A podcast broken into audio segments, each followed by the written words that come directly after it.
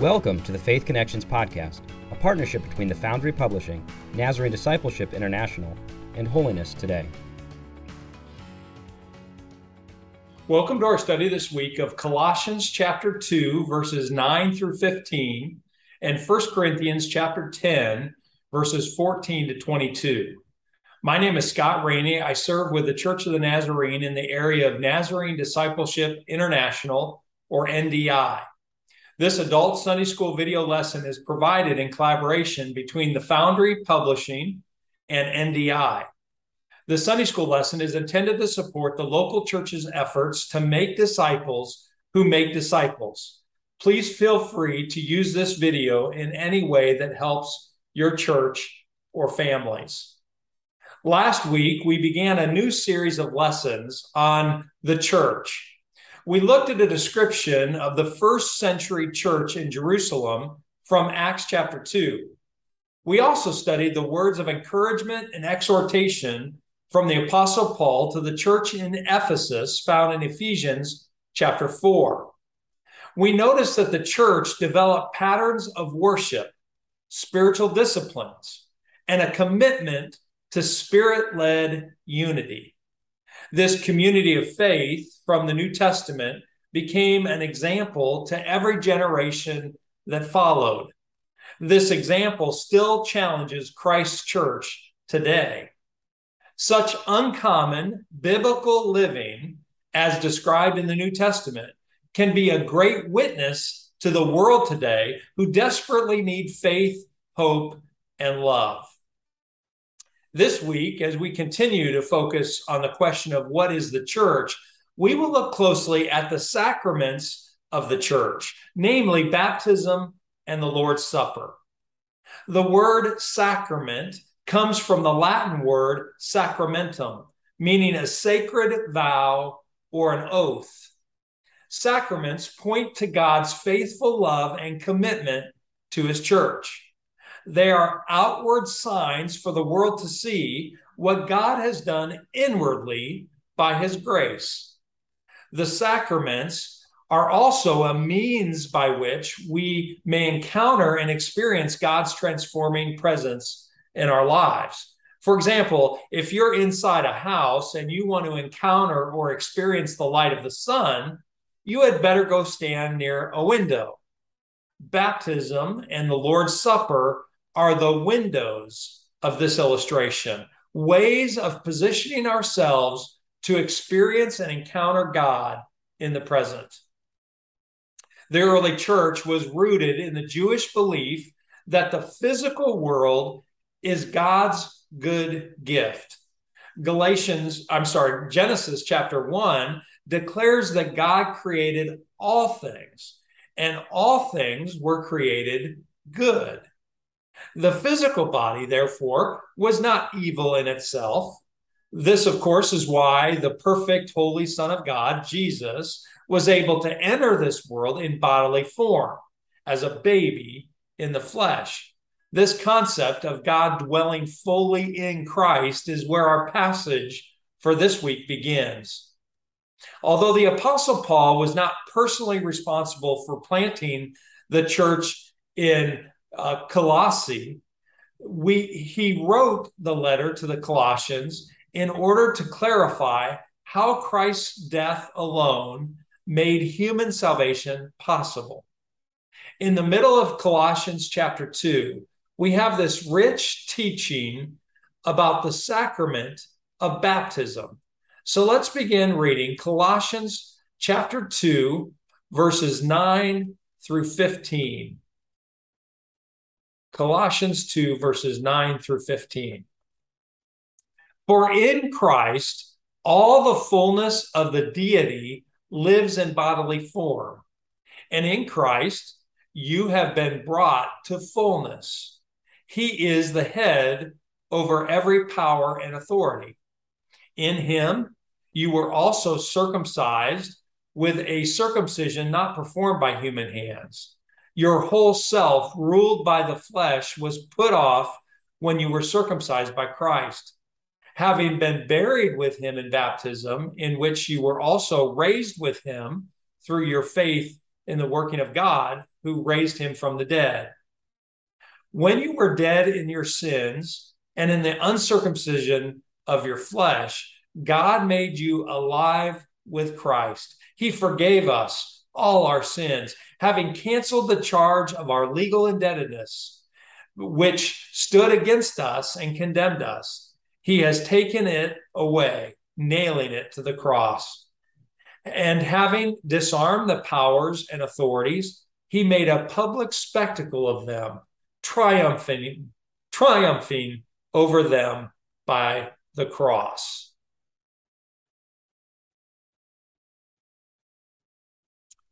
In the words preceding Colossians chapter 2 verse 9, Paul was warning the church in Colossae to not be deceived by the fine sounding arguments of certain unnamed false teachers, according to Colossians chapter 2, verse 4.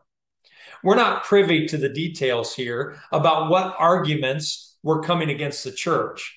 What we do know is that Paul dismissed any worldview or theology not based firmly and exclusively on the definitive revelation of God in Christ Jesus listen briefly to his claims about Christ. In Christ are hidden all the treasures of wisdom and knowledge. Verse 3. In Christ, all the fullness of the deity lives in bodily form. Verse 9. And in Christ, you have been brought to fullness. Verse 10. Think about the implications for us in Paul's words here all the physical things God made in his creation were declared good. So the physical body is not evil, but good. Jesus, the perfect, eternally existent Son of God, came to us in physical body. God was fully present in Christ. So if we are in Christ and Christ is in us, we can live holy and complete lives. Christ's love for us completely fills us with God's presence and fulfills us as humans, enabling us to be all that God intended us to be. Paul makes a shift in verse 11 and begins to talk about circumcision. The physical mark of circumcision on every Jewish male was the sign of God's covenant with Israel the rite was performed on week old Jewish boys. It was the initiation, if you will, into the Jewish community. Gentiles, all non Jews, were, were referred to as the uncircumcised. So, for the Jews of the Old Testament, circumcision was a kind of sacrament, an outward sign of God's covenant love for his people. It was done once as an initiation into being Jewish. What is made clear throughout the Old Testament is that some Israelites were only God's people outwardly. Think physical circumcision. Inwardly, their hearts were far from God. They were not truly circumcised spiritually. This is how Paul said it in Romans chapter 2, verses 28 and 29. A person is not a Jew who is one only outwardly, nor is circumcision merely outward and physical. No, a person is a Jew who is one inwardly, and circumcision is circumcision of the heart by the Spirit, not by the written code. Such a person's praise is not from other people, but from God. Now, Paul reminds the Colossians that they had not been circumcised by merely human hands like the Jews had been. Instead, their hearts had been circumcised by Christ Himself inwardly. Once again, Paul shifts topics in Colossians chapter 2, verse 12. This time he shifts from the Jewish initiation rite of circumcision to the Christian symbolism of baptism. Christ circumcises the hearts of his followers as depicted in the physical act of baptism. Baptism is a sacrament that, that declares we have joined the body of Christ in following Jesus. Like circumcision for the Jew, baptism is the initiation sacrament, a sign of radical reorientation of life, a change direction and purpose. In the manual of the Church of the Nazarene, Article of Faith number 12 states that we believe that Christian that Christian baptism commanded by our Lord is a sacrament signifying acceptance of the benefits of the atonement and incorporation into the body of Christ. Baptism is a means of grace, proclaiming faith in Christ Jesus, our Savior. Baptism Sundays have always been my favorite day in the life of the church. There is something special in seeing new converts baptized that encourages the church like no other event. The sacrament of baptism contains beautiful symbolism. The new believer is brought into the water. He or she is lowered into a horizontal position to represent burial the believer has died to sin and has been buried. Notice the stark finality to it. The believer has been buried. In the early days of the church, baptisms were often done in rivers. There's no magical power in the in the water. The power is found only in Christ by his spirit. The body of the believer was brought under the water with the head upstream. The dem- this demonstrated that the sins of the person had been washed away from head to toe.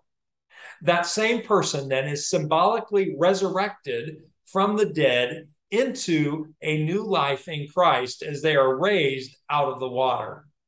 Dead to sin, cleansed by the flowing blood of Jesus, and raised to new life in Christ.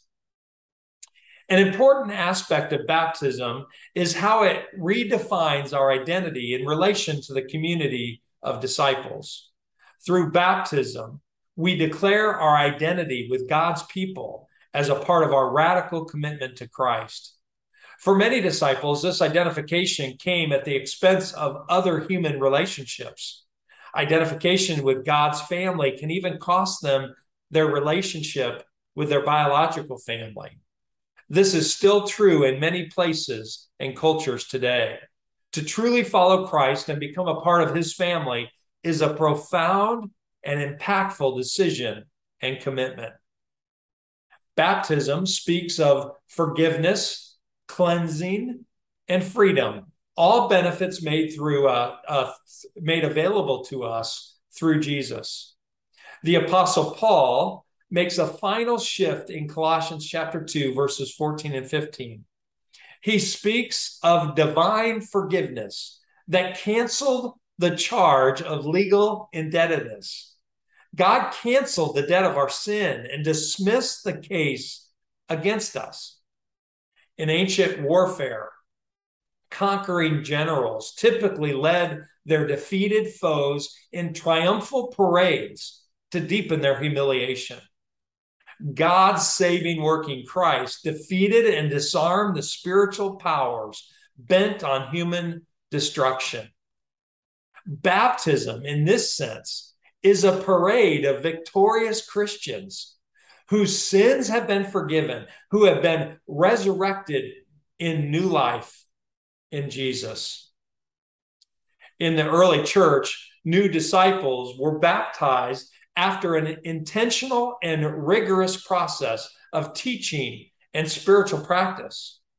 Worship services were divided into public and private sections. New believers, disciples under discipline, and seekers could participate in the public service through the preaching. But they would not be but they would be dismissed before the congregation celebrated the Lord's Supper. Typically, baptism, after the completion of the process of preparation, would take place early on Easter morning. After their baptism, they would enter into the worship service and for the first time see and participate in the Lord's Supper. This moves us in our lesson today from one sacrament to the other, from baptism to the Lord's Supper. If in baptism we start the journey with Christ, the sacrament of communion is God's provision for the journey. While baptism is typically a one time event, the Lord's Supper is a recurring meal, a resource for God's family. To look closer at the sacrament of communion, let's move to 1 Corinthians chapter 10, verses 14 to 22. Therefore, my dear friends, flee from idolatry. I speak to sensible people. Judge for yourselves what I say.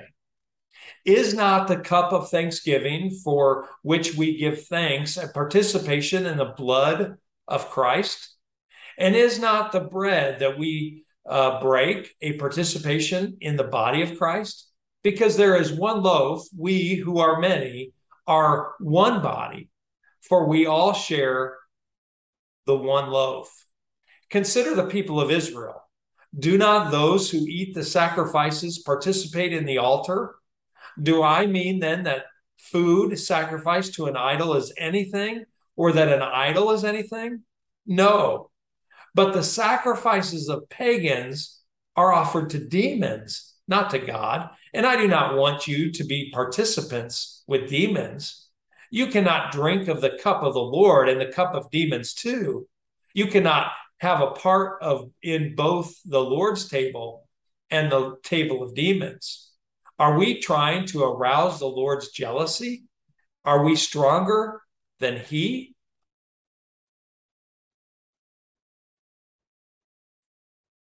The context of 1 Corinthians chapter 10 verses 14 to 17 is about eating food sacrificed to idols at pagan temples. Paul knew that there is only one true God, and the so-called gods represented by idols did not exist. 1 Corinthians chapter 8, uh, verses verse 8, verse 4. So, since idols are not anything eternal, if food is sacrificed to them, it doesn't matter at all.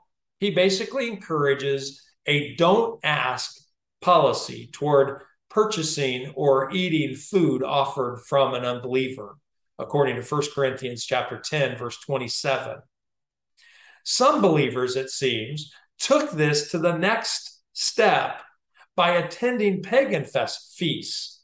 Again since an idol was nothing they reasoned it certainly didn't matter if they attended and partook of the food there. Paul encouraged them to not do this. Instead, he said, flee from idolatry. Verse 14. This is consistent with his command in 1 Corinthians chapter 6, verse 18, to flee from sexual immorality.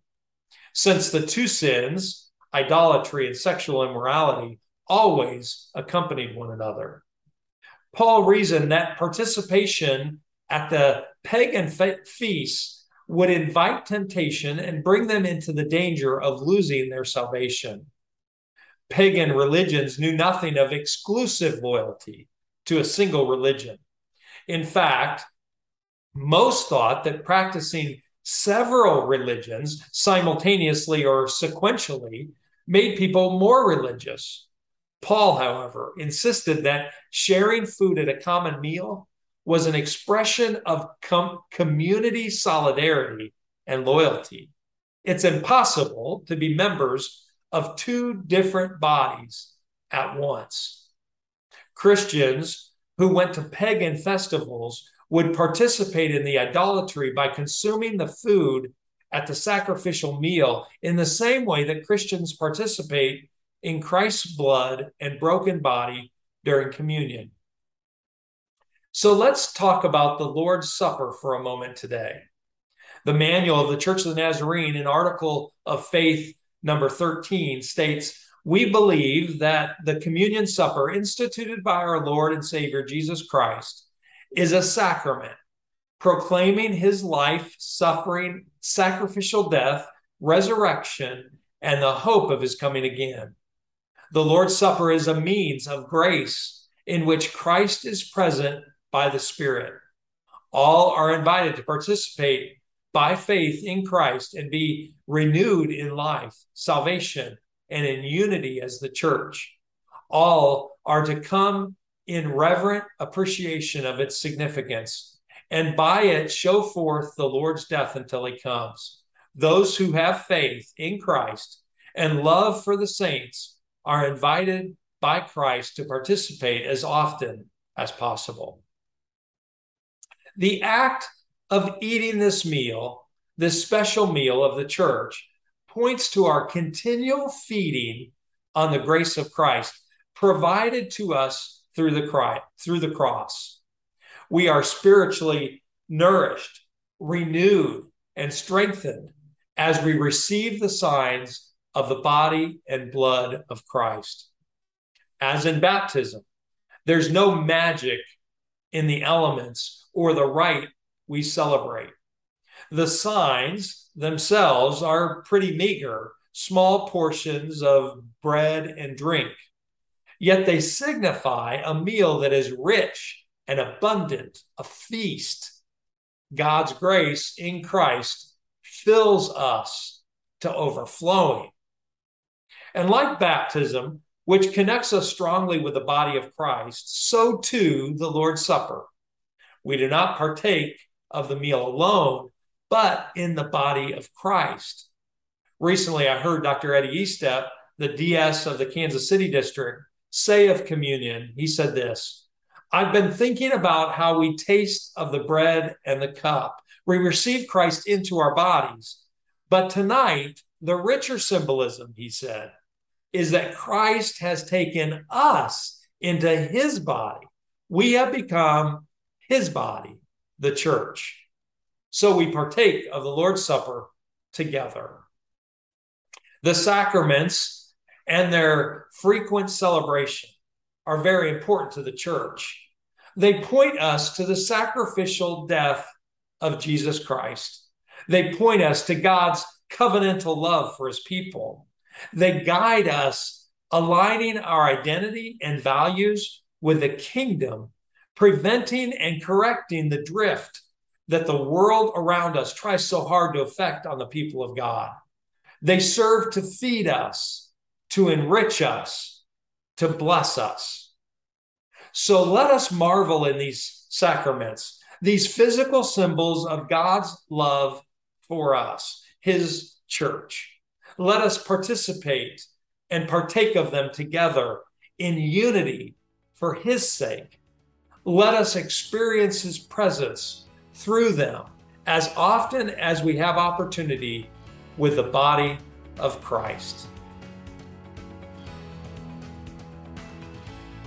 Thank you for listening to the Faith Connections podcast. If you wish to order Faith Connection materials for your local church, please visit thefoundrypublishing.com. If you've enjoyed this production and wish to hear more, visit holinesstoday.org slash podcast or find us on Spotify, Apple, and Google Podcast.